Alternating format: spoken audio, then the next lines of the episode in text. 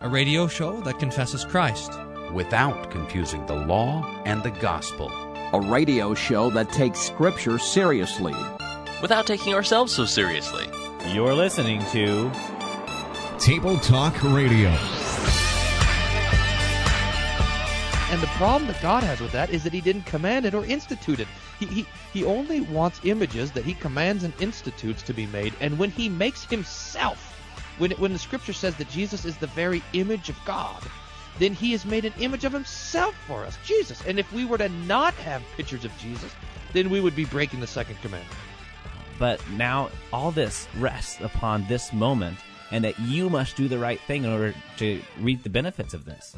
If you're going to be forgiven, if you're going to be atoned for, if you're going to get the imputed righteousness of God, you must then do this. And and this is what's so terrible about what we call decision theology is that it, it takes everything away of the gospel and puts it all back on the law. I mean, this is a stop the press sort of thing to see God, you know?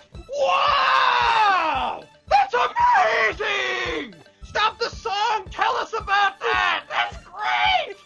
making sure the definition of mediocre does not get out of hand, you are listening to Table Talk Radio. Trying to rein it in there. yeah, whoa, whoa. Hey, that mediocrity. Take it easy. that, that, starting to excel Settle a little bit in that mediocrity. definition. Okay.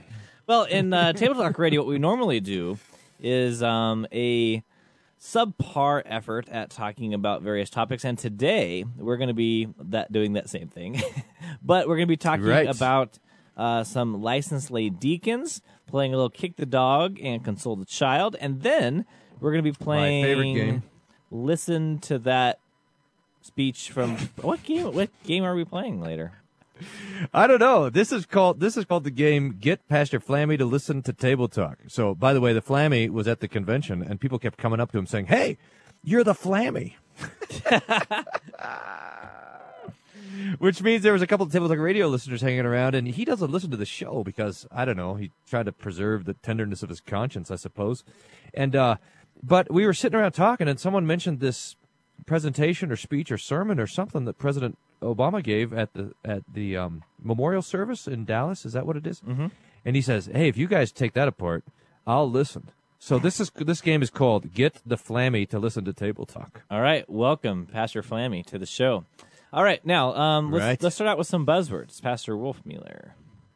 My buzzword for you, by the way, every buzzword for you from here until June 2017 is going to be a German buzzword. I think I Uh, know why. because we got to learn German. Everybody's got to learn German, so we can go over to see, you know, Germany, kick around. So today's buzz- buzzword, uh, brought to you by Germany 2017, is Anfechtung. Uh, now, it just so happens that that's a very difficult word to translate, but it probably means something like trouble or temptation or whatever, and it goes in Luther's list of the three things that make a theologian. You got, on the one hand, uh, meditation, meditatio. You got, on the other hand, ten, uh, uh, oratio, or prayer.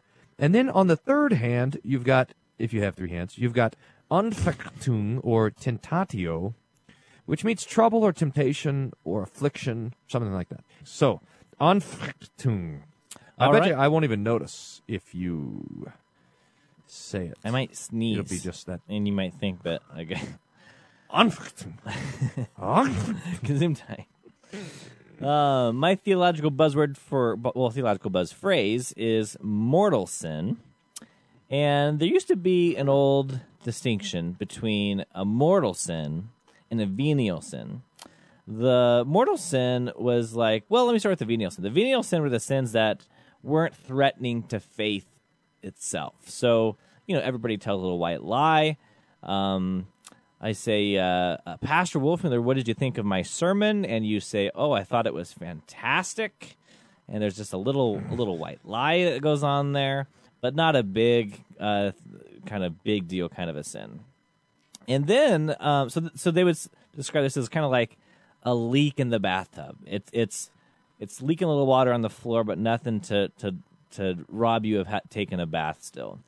But then the mortal sin comes along, and these are the big sins. These are the the ones that that are an assault to faith, and they dr- just completely drain the bathtub altogether, so that you can't still take a bath and just water's everywhere. It's a huge crack in the tub. So these they like commit murder, commit adultery, the really big sins. Now Luther is uh, wise to point out that when you treat sin as if it is no big deal, it's just a, a minor thing that you just need to kind of gloss over, then it in of itself is a mortal sin because any sin that that goes unconfessed and one that you don't think you need forgiveness for, that becomes a great mortal sin. But the the sins that you regard as as mortal, ones that would uh, take you to death, well, those sins are the ones that you uh, feel remorseful and, and confess before God, and and uh, He then offers forgiveness for sins such as these. So these mortal sins, these these bad bad sins, become no big deal. So He kind of takes it and reverses it. The venial sins are mortal sins, and the mortal sins are venial sins. Yeah, and that's in the Heidelberg Disputation, which I don't love. But you wonder if we're going to Heidelberg? The answer is yeah, we'll go to Heidelberg. We'll go Let's play a game. How many things you can connect, you can segue to Germany throughout the course of this show. Oh, that's a great. So game. far, you're at two. Okay. Well, That's how many people we have registered for the trip so far. Two. No, Let's that's make good. it three. Never mind. I don't like this game. This is going to be a little out of favorite hand. game. All right. Well, let's go to the email bag at inbox. uh, No, I mean the inbox at uh, what's our address? Questions at tabletalkradio.org. Questions Who tabletalkradio. Here it is. Uh, hey guys, my husband listens and I listen to your show often. Wait, wait, wait. Did this person say my husband listens? Oh yeah, and I listen too. Mm-hmm. My husband listens to your show often, as do I. That's well said. Today we listen to show 180. I understand LLD ministry, that means licensed lay deacon, is a heated topic right now, but I was disappointed in your tone. The facts were good, but your tone was condescending and disparaging. There's already too much anger at each other in the world. It doesn't make sense to me that it seems like the show was deliberately trying to inflame some of our brothers and sisters in the Northwest region. Given past shows, I doubt that was your intent, but that's how it came off. Please consider the effect on our church body as well uh, as uh, as a whole next time something like this comes up. Thanks for listening. Your listener. I wonder. I don't know where she's from. So there you go. So that's the email. We have permission uh, from the sender to read the email and to respond to it. And so we're going to respond to this by playing the game uh, Console the Child, Kick the Dog. Ah, right. Th- This is the whole distinction that you make. Well, I guess you you probably got it from Luther or someone. Probably. um, where we have to make a distinction between the falsely taught and the false teacher. Uh, we're, we're reminded from the scriptures that uh, teaching God's people is a great responsibility. And so when we um, take on the endeavor, that, that we will be judged uh, harshly. And so uh, Luther makes a distinction. Uh, When, you, when you're dealing with those who have been taught falsely, then you need to deal with them as you are uh, comforting a child. But when dealing with the false teacher, the one who is leading people astray, then you need to deal with them harshly, like you would uh, probably kick a dog who is about to attack the child. So that's that's kind of what we're doing in this game, right? Yeah, that's right. So we got it when we hear the false teaching. So licensed lay deacons, false teaching in the church. It says that hey, you should have, uh, uh, you should have people who aren't pastors acting like pastors. And we say, okay, that's false teaching. But now, how do you deal with it? Uh, do you deal with it in a harsh way, or with it in a gentle way? And really, the answer is it depends. It depends on if you're dealing with people who are who are bringing this false doctrine to the church to steal away the comfort of the gospel, or if you're dealing with people who are caught up in it. And the tricky thing in this situation is how do we ourselves deal with uh, those who are licensed lay deacons, for example, right? How, how do we those people who have um, who are acting as pastors but aren't and, and, and are convinced really that they're doing a, a good and blessed work for the church and for the Lord Jesus, and I think probably that it's in this case it's the licensed lay deacons who need the tenderness of the gospel, and the people who really need kicking around would probably be the people who are uh, teaching them for maybe the district presidents or the other pastors who are saying, "Oh no, don't worry about being trained to be a pastor. Or- uh, it's fine, just go and do it." Or members of a district who would make a promotional video to influence delegates at a convention. Yeah, that's right. And and they're trying to foist this upon people. Now, when we were taking this topic up a couple of shows ago, we were kicking the dog. And we were kicking with severity but also with hilarity. I think so. I guess not. It's it's it's, it's always you did there? shocking to find out that not everybody appreciates our humor, and Yeah, that which that's hard for me to. I can't even understand. Yeah, that's right. I mean, just, I mean, you know, as you and I are doing the show and we picture our four listeners, it's just they're rolling on the ground, holding their stomach. Yeah, yeah. Stop it! you stop! Quit! I can't. You know, Can't it, breathe. it is. I think we should say this because we just have about a minute here before our break, and then we'll play the game on the other side of the break.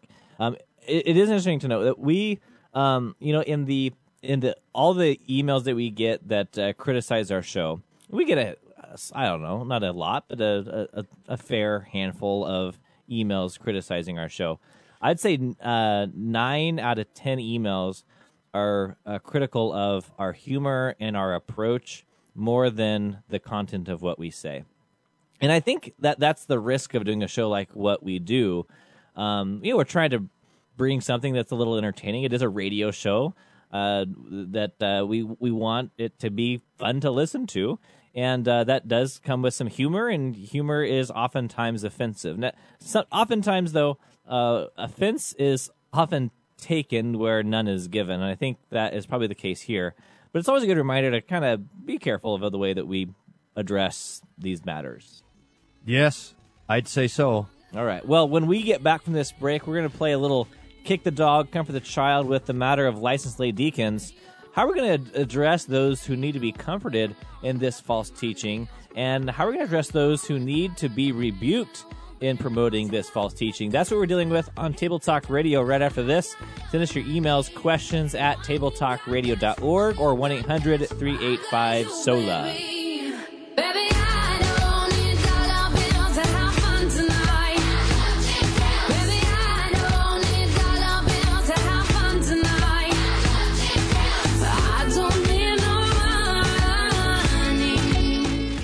Table Talk Radio, the low calorie Lutheran radio game show. The daily Bible meditation blog is at rightlydividedbible.wordpress.com, where three chapters of the Bible are considered each day. Check it out. Ain't no sunshine when she's gone. It's not warm when, she's, away. Ain't no, Ain't no sunshine, sunshine when she's gone. And she's always gone too long. Anytime. Welcome back to Table Talk Radio. And uh, we are playing Kick the Dog, Comfort the Child. And as soon as Pastor Wolfner gets done singing, we're going to play the game. I know, I know, I know, I know, I know, I know. Ain't gonna leave young thing alone. Anyway, I guess we're to play anyway. All right, so uh, you got to pick worse bumps. And no sunshine. Whoo, man, that song. That song, you know what that song is? It's too short. That song could go on for another 10 minutes. Yeah. In fact, why don't we just do that? okay. And- All right, instead of playing Kick the Dog, Comfort the Child, we're going to listen to Ain't No Sunshine. Over, just put it on loop. Okay, so um, I think I'm going to kick the dog here. right. So, um, what? Well, pose the just the whole issue of licensed lay deacons. Get me Hey, okay, here, I'll do it like this. Hey, I'm a teacher in the church, and you know what I think? I think look, look, that was a you aren't pastors. that was a Go. that was a divine thing. Your your audio cut out right when you s- said whatever you said. I think that's great. Really? The, the best way to kick the dog is just to cut out the audio. All right, say whatever you said again. What I s- so I said is uh, I'm a teacher in the church, and I say, hey, all you Christians out there, you should have guys acting like pastors who aren't really pastors. That's what I think you should have. All right. Well, what this does is it uh, it takes away from the comfort of the sheep. Now, if if the Lord so willed it that um, there would be no person to have authority to speak on his behalf, then he would have never had instituted the church. You know, like where he said, "Go and make disciples of all nations, baptizing them in the name of the Father, the Son, and the Holy Spirit, and teaching them all things that he that I have commanded you." And he wouldn't have said, "Hey." Uh, if you forgive the sins of any, they are forgiven. If they, uh, if you do not forgive the sins of any, they are not forgiven. So that he is setting up a mouthpiece, and this is the whole point that the office of the ministry is a mouthpiece for God. Now, are we saying then that there is no forgiveness outside of that which is declared by the pastor? No, of course not.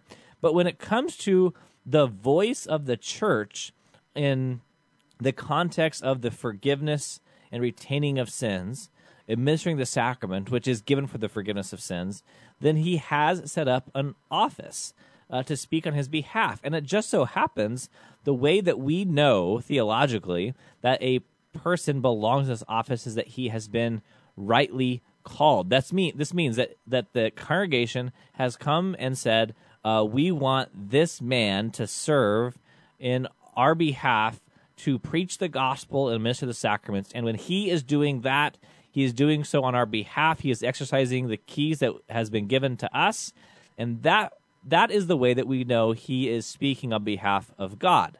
Now, the difficulty, as we mentioned in, in the show a couple weeks ago, the difficulty is that um, Missouri Synod congregations have made a deal with each other, saying that the only people we're going to put into the office are those who have been certified by the process.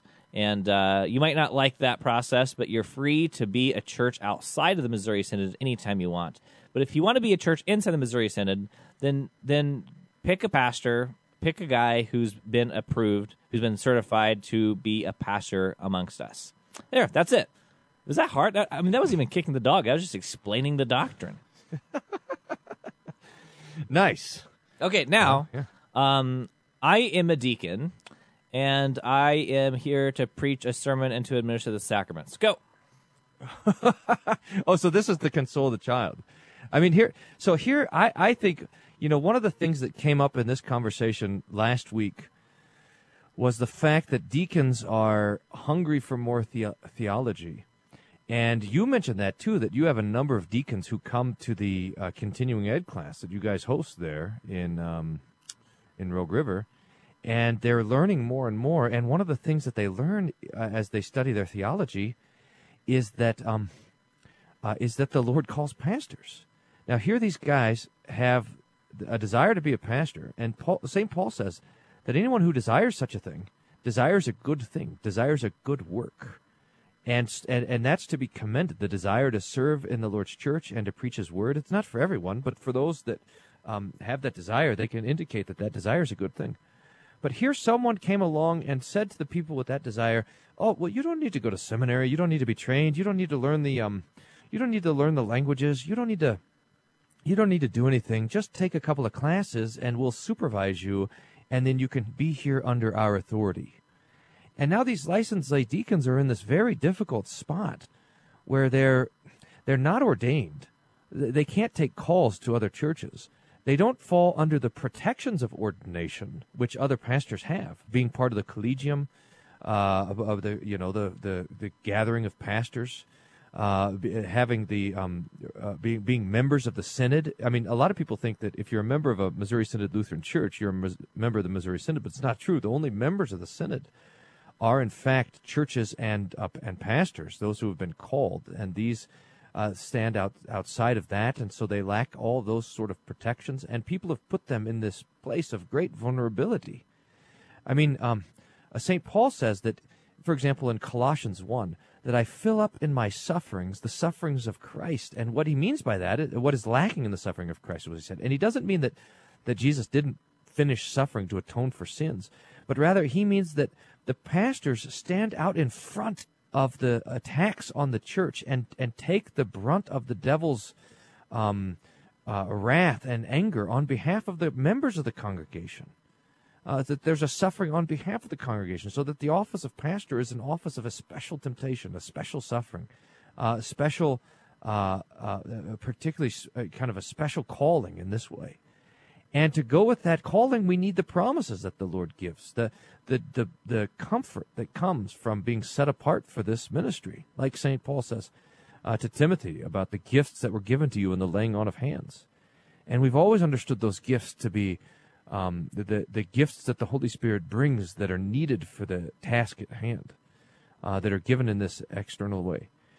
And so there should be some great frustration in on behalf of the licensed lay deacons uh, w- when they realize what what's happened here and this this position that they've put into, this dangerous position they've been put into.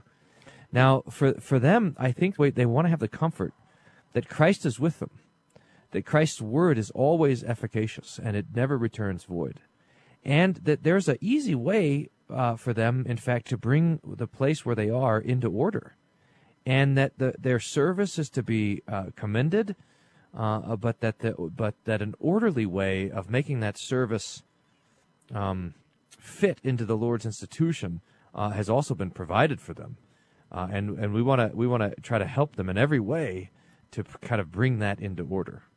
You know what it reminds me of? I'm not sure now if I'm kicking the dog or controlling the child. I suppose I'm kicking the dog, but um, it reminds me of you know how uh, in our crazy world that we live in, you have people who are uh, arguing that uh, like a lesbian couple ought to be able to adopt a child or something like this, Mhm. uh, or that, um, or that you'll have uh, women who have no need for a husband; they'll just you know go get a child and and and reject the idea that this child should even have the possibility of having a father. And so they're setting up as the ideal what we used to say was unfortunate. So um, it's certainly possible that you could have a pastor that somehow got through seminary and doesn't know Greek and Hebrew. Is possibly have a pastor who doesn't uh, you know read the confessions or something like that. But we would we would lament that. We'd say that's too bad that your pastor doesn't know the languages. It's too bad that your pastor doesn't think the confessions are worth studying. Um, but what what we're seeing with the matter of licensed lay deacons is that the district presidents or the districts that have licensed lay deacon programs, they're setting it up as the ideal to have those who have not been trained in the languages, or set up as the ideal those who have not been trained in the confessions. So what they're essentially saying is that those matters for a pastor are not important, just like the feminists are saying fathers aren't important to, to marriage. Yeah. No, that's right. I mean, really, that's that's it. And the problem is that the further we go away from the Lord's ordering of things, uh, then the further away we move from freedom. So if you have, I mean, you see this a lot as when you have when families break down, just things get oftentimes uh, so much worse uh, as far as the condition of the family and um, and a lot of what we see today, where people are relying on, for example, for uh, they're relying on charity for their family to survive because they have this br- breakdown in order and there's and there's no fathers there, or there's no hard work there, or something. This, something similar happens with the licensed lay deacons, so that wh- these these pastors are not these guys, these licensed lay deacons are not free. They're they're really uh, under the authority of their supervisors, and that is not good. It's just not a good situation to be in, and hopefully we can help rescue some of these guys. All right, well, let's uh, take a break. And we get back from the break, we're going to be listening to President Obama's speech or eulogy, I'm not sure what it is, during the uh, Texas Officers Memorial. We'll be right back on Table Talk.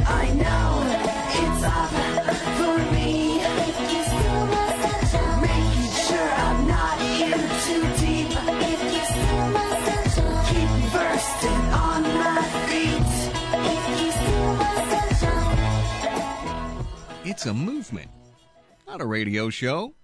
You're listening to Table Talk Radio. Our friends over at Ad Crucem have put together a great store with discerning Christian art and designs. They've got collections, Christmas stuff, housewares.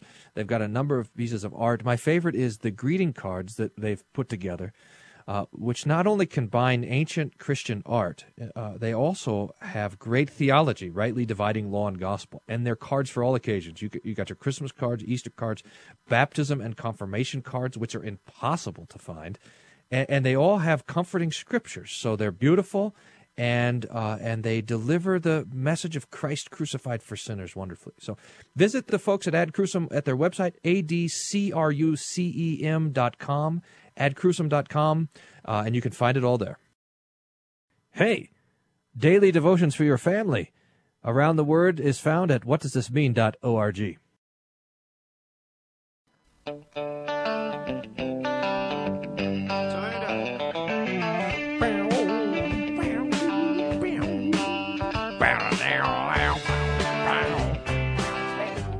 Hey, Flammy, thanks for hanging in this long. We're now going to be listening to the Oh yeah, the Flammy. This is the Flammy show. the Flammy show. How come he has not been on our show yet? Has he? I don't know. He's Oh, afraid. I think he has been on. Has he been on once? Uh, I can't remember. Anyway, I- he's I- afraid. I get him confused with all the vicars you had before the I Flam know. came. I know. Before the Flammy was here. All right. Well, in any case, uh, we are listening to the remarks from President Obama at the Dallas Memorial Service. Uh, so let's just dive in, and then you tell me where to stop, okay, Pastor? Yeah, okay. President and Mrs. Bush, my friend, the Vice President, and Dr. Biden, Mayor Rawlings, Chief Spiller, clergy, members Clergy. of Congress, What is this a service, by the way? What is this that we're actually listening to? This is a memorial for the Dallas police officers. okay, so And- memorial service. And the title from ABC News says these are President Obama's remarks. So remarks. I don't know. Not what, a sermon. right, his remarks. Okay. Okay. Okay, got it. Chief Brown. I'm so glad I met Michelle first because she loves Stevie Wonder.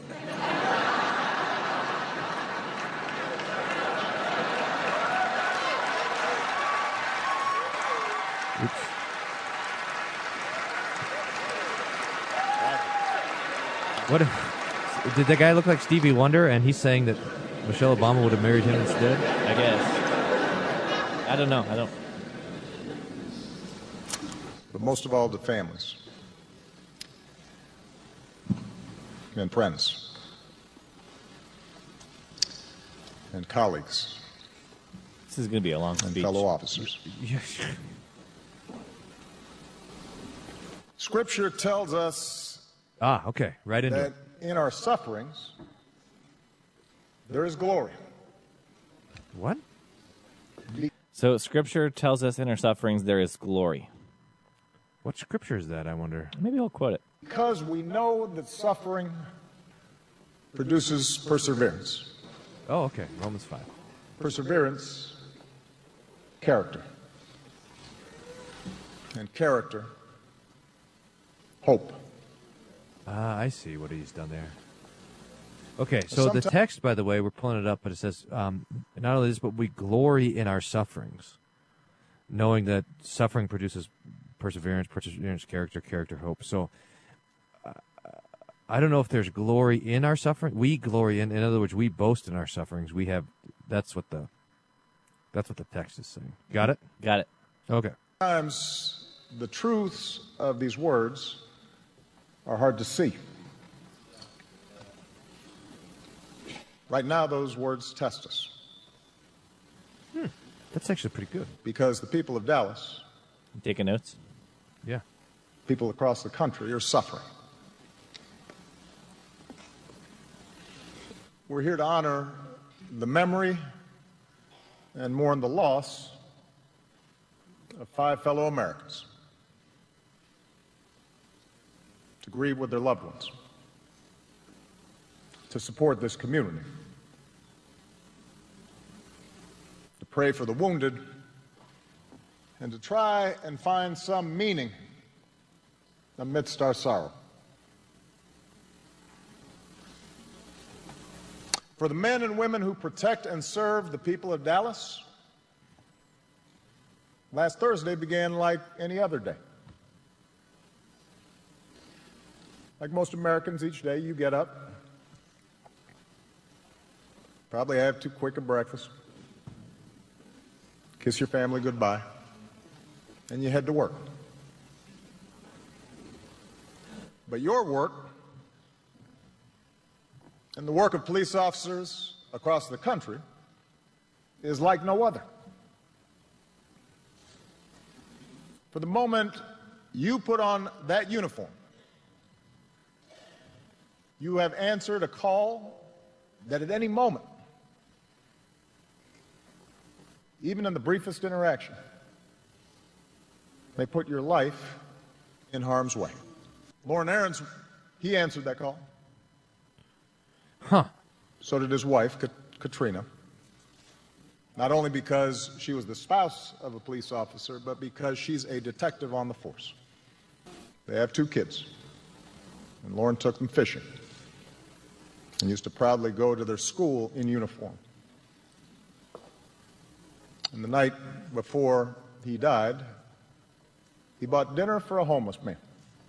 And the next night, Katrina had to tell their children that their dad was gone. And they don't get it yet, their grandma said. They don't know what to do quite yet.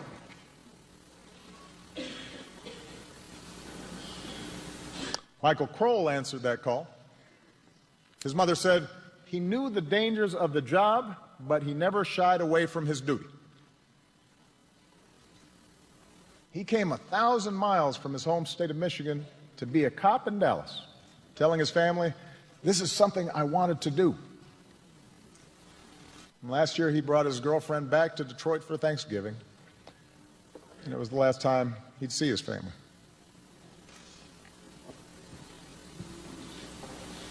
Michael Smith answered that call. In the Army, and over almost 30 years working for the Dallas Police Association, which gave him the appropriately named Cops Cop Award. A man of deep faith. When he was off duty, he could be found at church or playing softball with his two girls. Today, his girls have lost their day, for God has called Michael home.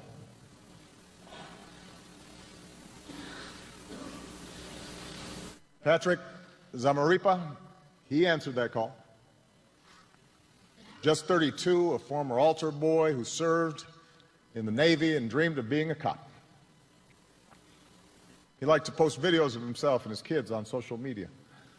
And on Thursday night, while Patrick went to work, his partner Kristy posted a photo of her and their daughter at a Texas Rangers game and tagged her partners so that he could see it while on duty. Brent Thompson answered that call. He served his country as a Marine. And years later, as a contractor, he spent time in some of the most dangerous parts of Iraq and Afghanistan. And then a few years ago, he settled down here in Dallas for a new life of service as a transit cop. And just about two weeks ago, he married a fellow officer. Hmm. Their whole life together waiting before them.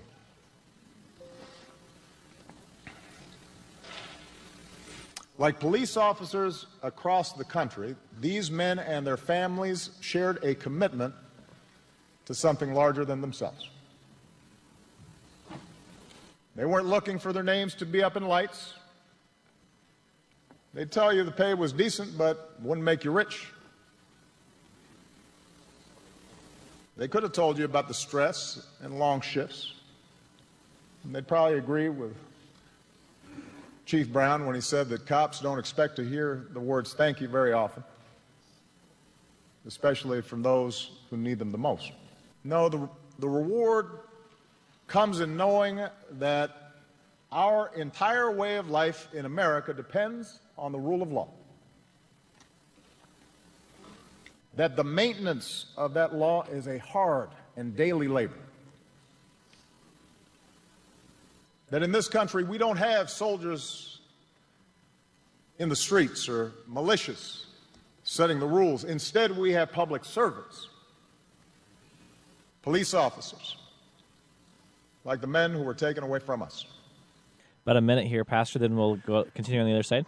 Yeah, well, let's stop there and talk about it so far. And so, so far, this is nice. I mean, to give a tribute to those uh, who fell in the uh, in the line of duty, and it's good to hear that from a president. So Yeah. that is really good. I was thinking thing- that too, especially from a president, that we understand that these are not just officers that that fell, though they were officers, but they were you know fathers, husbands, wives. You know, this is I guess I guess they were all men. uh, You know, Mhm. but they but they were members of families.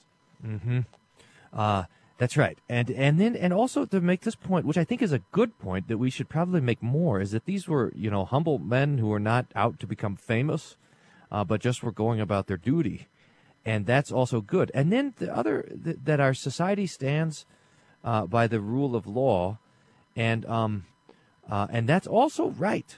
So these are all right things, and they are rightly they are rightly said, and all I think appropriately said. I think the theological point that President Obama makes, and this is a bit of a subtle and profound point, is he quoted uh, Romans five. I mean, a little loosely, but he quoted Romans five, and then he said these words challenge us today.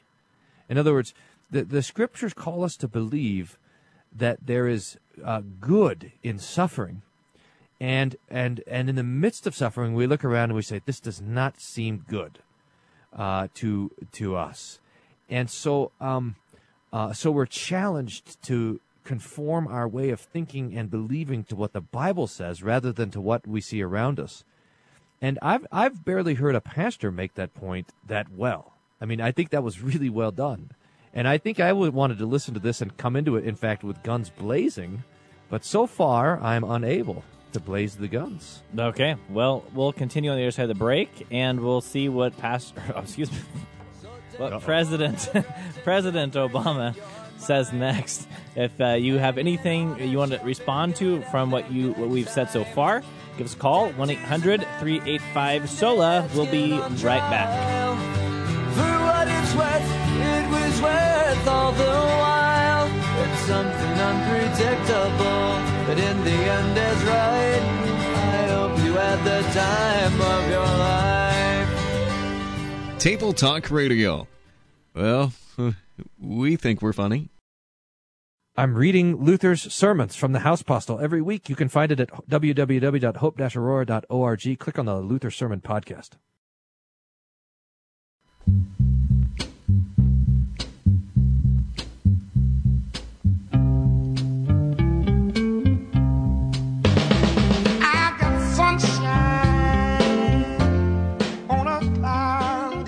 Welcome back to Table Talk Radio. We are eight minutes in the 40 minute speech uh, for President Obama. That's It's going to take a little while to get through the whole thing, I'd say. Yeah. I hope you're ready for an extended edition of Table Talk Radio. Um, you want me to skip ahead a little bit? Is that Yep, what you want? yep, yep. All Let's right. bounce around. We got some scripture references in there, so let's let's maybe take those up. We know what to do with that. So yeah, that's right. How about that? Get us in something that we can respond. To. That's to. right. All right. Well, here is a section about halfway through his speech. Here it is. And so I'm reminded of a passage in John's Gospel. Let us love not with words or speech, but with actions and in truth.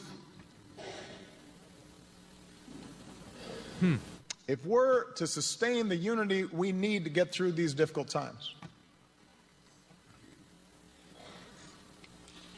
if we are to honor these five outstanding officers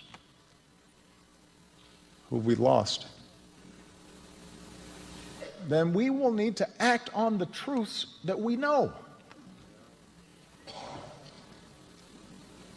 And that's not easy. It makes us uncomfortable. But we're going to have to be honest with each other and ourselves. We know that the overwhelming majority of police officers do an incredibly hard and dangerous job fairly and Let's talk about that. That's good. That's, are I think that gives us enough to get an idea of what he's talking about there. Okay. So he said, he said, oh, I'm reminded of the passage from the Gospel of John. Now, I actually don't know. I mean, the gos- the passage he quotes is First John three eighteen, and I just did a scan here to see what version he's he's quoting from because I thought that'd be interesting, and it looks like it's the NIV. So maybe not a surprise there. Let us not love in word and in speech, but with actions and in truth. Uh, so so now I don't. What do you, what do you make of this? The fact that he. Um, President Obama said it's from the Gospel of John and it's from First John. I mean, should should that be a deal? Um, well, I'm sure that it was just something that he remembered from his nightly devotions a couple nights before, and it doesn't doesn't didn't play uh, Bible Bee as much as he should. Probably is what it was. But um, well, It, it is. A, I, I do get wouldn't the idea. I mean, with that, that it's not like it's not the native. I mean, it's the same sort of thing, you know, when Trump is two Corinthians or whatever. Yeah. But he was. It was. It was actually two Corinthians. That he was quoting from. It wasn't the wrong book. Everyone goes nuts when Trump does that, and but when President Obama, I don't. I don't think I heard too much about this. I'm not sure though that it matters if it. I mean, but but it does indicate that it's not a kind of a native sitting in the scriptures, but rather you're going in to find, you're going in to find the texts that you want to find, right? Yeah. But I mean, And I so think this is yeah. Go ahead. Uh, the the the, te- the text here, Jesus sa- saying, uh, or, uh, uh, look, I've done it. John is saying, uh, that's right. Um, you, we can't just say, you know, I love you, be well, be fed, and then go on your way. We, that that love is in fact an act. It char- that's why the word charity is perhaps even more helpful than the word love, because love is an emotion. That's at least the way we treat it. But when the scriptures talk about it, it means an action. It's something that we're doing. And yet, um, that doesn't just mean that you know that that the particular love that the scriptures are talking about uh, are in fact the act of uh, suffering and dying in Christ's name for our neighbor. I just don't know if the acts that President Obama is talking about, when he says the actions that we're called to in this text, um, it's it just seems a different sort of thing. It's it seems like that it's it's bringing this action into the kind of the whole worldview of tolerance. We got to get along with each other. Yeah. Well, insofar as tolerance here means not killing one another, I agree that it's the president's job uh, to promote that. I'm just not sure that I would, if I was the president of the United States, be using the Bible to do that. Um, however, Yeah. um, a couple things that are interesting about what he said is he, he talked about unity. Now, the the verse he quoted didn't actually talk about unity, but he says that if we're going to get through this, it's going to be by our unity. And the, the unity the scriptures talk about is the unity of, of faith, a unity of doctrine, to which we don't have with our neighbors necessarily. So, so here he stands as the president of the United States of America, and within the United States of America, there are you know Muslims, Jews, atheists, Christians, and uh, to say we need to we need to stand in our unity. Well, there might be a unity in that we're all Americans, but there is no unity in the kind of unity that the scriptures talk about. That is the unity of faith. And then the other thing, and I want you, you to respond to this. He says that we need to act on the truth that we know. And I think there he is trying to make an appeal that we know that we shouldn't be Hmm. killing one another. But uh, he says that we should act. So this is the the love in action kind of thing. We need to act on the truths that we know. Yeah, I don't. That's interesting. It's true. I mean, that's a true statement. So we don't we don't act on lies certainly, and we can't act on the truth that we don't know.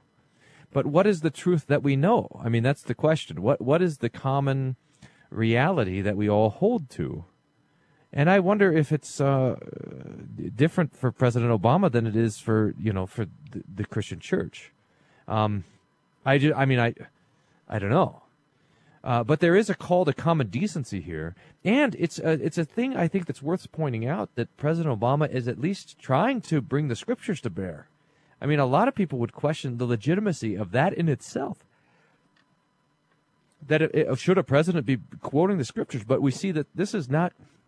I mean, he's not the first. He's the every president speaks this way. So it's really. I mean, I think it's a wrestling to for for the secularists to do to say, is this even appropriate at all? We would say, well, yeah, you should at least try to do this uh, and speak of these truths that we're all bound to, to be able to speak in these kind of sweeping moral generalizations that we we that we're called to act upon the truths that we know.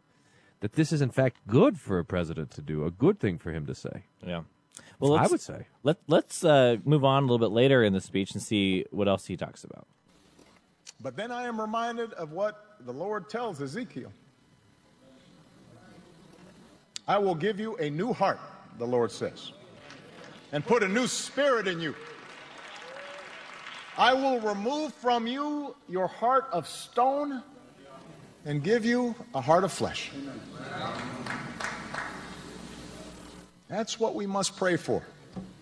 Each of us. A new heart. Not a heart of Huh. stone, but a heart open to the fears and hopes and challenges of our fellow citizens.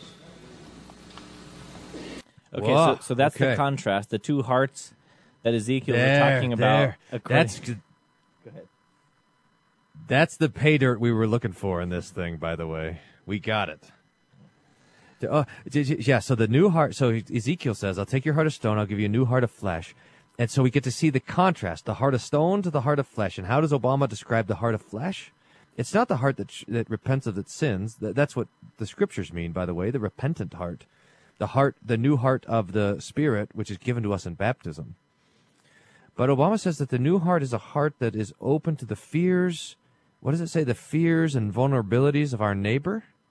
yeah, something like that. T- uh, in other words, it's a t- it's a it's a it's a heart of compassion. It's a heart of tenderness. It's a heart of neighborliness.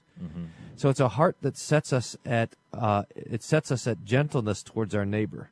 Uh, it's the t- it's the heart of tolerance that is really what the worldview is here. So that I uh, now should should we be compassionate and gentle and peaceful with our neighbor? Should we try to understand what's going on with them and all this sort of thing? Yes. Answer yes, of course. But is that is that all that the text is talking about? Well, no. In fact, is it at the, what the text is talking about at all? N- no. Th- This just Um, reminds me so that, that gives you a hint. that, that we need to, uh, in order to understand Scripture, we have to know Scripture. that uh, w- w- if you just pick up the Bible and you say you read a verse and say, okay, what does this mean? You're more than likely going to insert into what you already think into this text and say, oh. A new heart. This means we need to be neighborly because that's the issue that I'm uh, thinking about at the moment. But as we read the scripture, we need to let the scriptures themselves teach us what scripture means. And the heart and center of scripture, if we would read it and understand it, is that of, you mentioned before, uh, repentance and faith. And then that's going to guide us into understand what Ezekiel is talking about. Right, that's right. Now this is so now so here to just take, take a step back and look at the context is here's a city that's kind of rocked by and a, and a country really that's rocked by this um, violence, uh, attacks on police, and questions about whether police are acting rightly um, towards if there's some About racially motivated hatred in institutionalized in the police force. And and the text that comes up is this Ezekiel text. Now, what if you were going to do this? What text would you be preaching on? Uh, I don't know. what would you do? I'll, t- I'll, I'll tell you the text I would preach on. The fifth commandment. You shall not kill. hey, stop killing. I mean, that's a text that, in fact, speaks directly to this. Uh, so there's, I suppose, there's more poetic ways to get to it than that, but that's the simple way. Um, hey, we got, we have to respect life, and it's really the Christian uh, faith that alone gives that life that respect. Well, that's it. Thanks for listening to Table Talk Radio. Where the points are like the Anfechtung you feel in the midst of mortal sin. Table Talk Radio is not for everyone. Please consult your pastor before listening to. Table Talk Radio. Hey. Side effects may include nausea, vomiting, headache, heartburn, hair loss, hallucinations, and aversion to incomplete sentences with aquatic imagery, psychosis, coma, death, halitosis, lung cancer, brain tumors, sleep pain, internal bleeding, internal combustion, a sudden craving to smell your back seat, claustrophobia, an uncontrollable urge to fight the Calvinists on Twitter, and falling off your treadmill. For more information, visit tabletalkradio.org.